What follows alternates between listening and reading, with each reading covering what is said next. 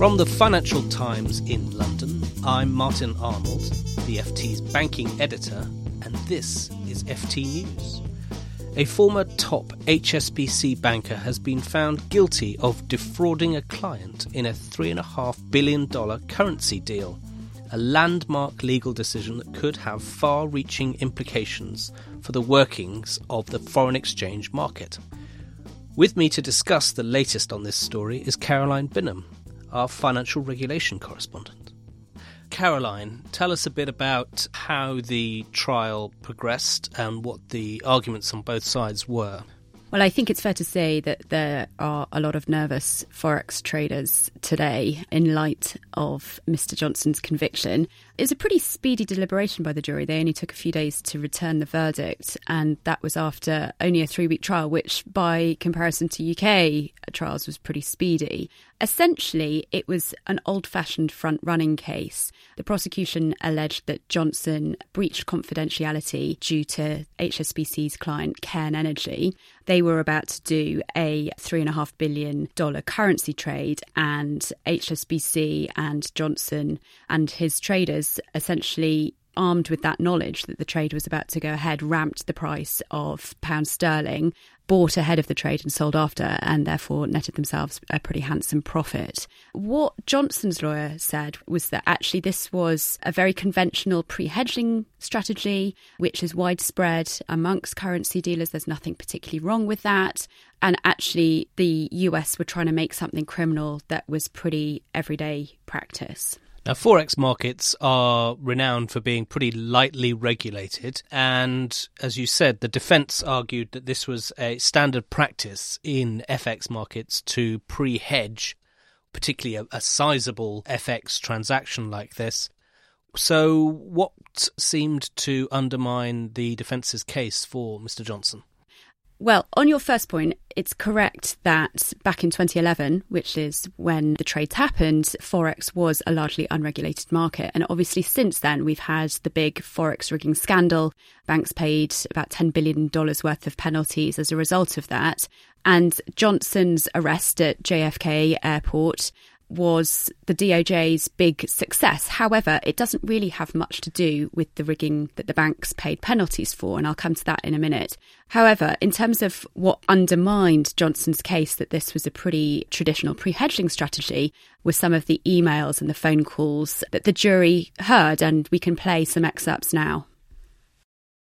I mean, obviously, we've got a bit of way to go, right? But I don't know what his average is, but as long as it's under that rate, they can't really complain, right? Yeah. If it's over fifty-seven thirty, they're going to squeal. If it's over what?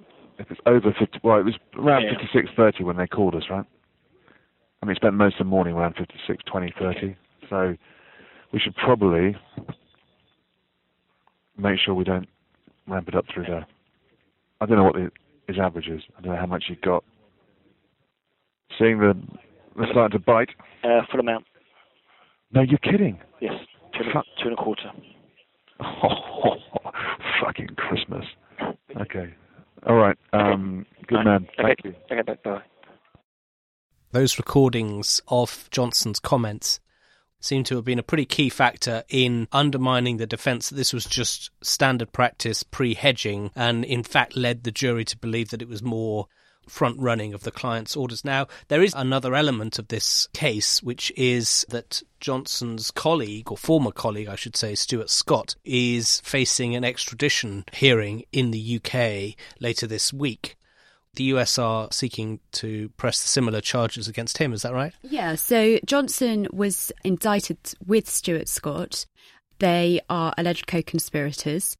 So, yeah, things have got automatically a lot bleaker for Mr. Scott overnight. What's going to happen on Thursday is purely on the merits of the US government's extradition arguments. They're not going to be deciding whether Scott is guilty of the same charges as Johnson. It's purely whether the US government is correct to want to extradite him to the US to stand jury trial in the same way as Johnson.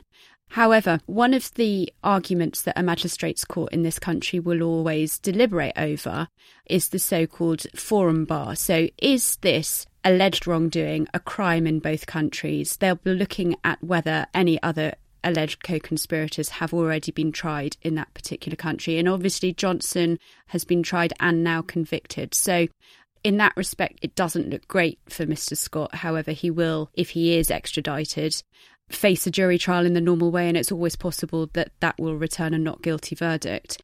In terms of DOJ, it's a great philosophical win for them because they have had a few setbacks with transatlantic investigations of late. I'm thinking of the JP Morgan whale case that they've had to drop in the LIBOR rigging scandal, which obviously preceded that of Forex.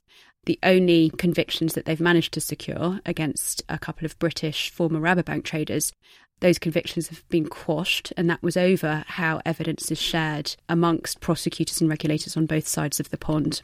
They've also got this bigger case that emanates from the Forex rigging scandal against the so called cartel. And those are former traders of Citi, JP Morgan, and Barclays. And those are the traders that wrote the emails that really became infamous during the Forex rigging scandal. In a way, they really don't have anything to do with Johnson's case at all beyond the word Forex was in the DOJ's press release.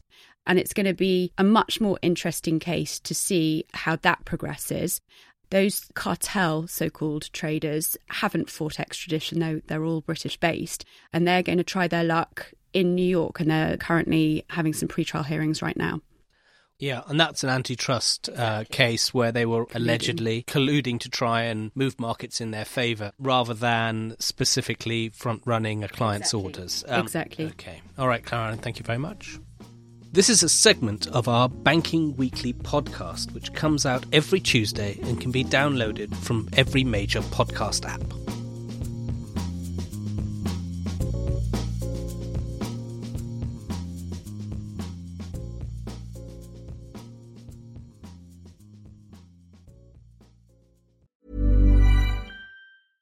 Support for this podcast and the following message come from Corient.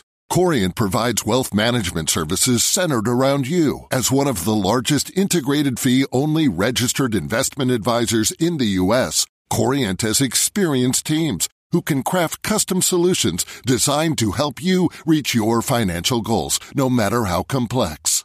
Real wealth requires real solutions. Connect with a wealth advisor today at Corient.com. That's Corient.com.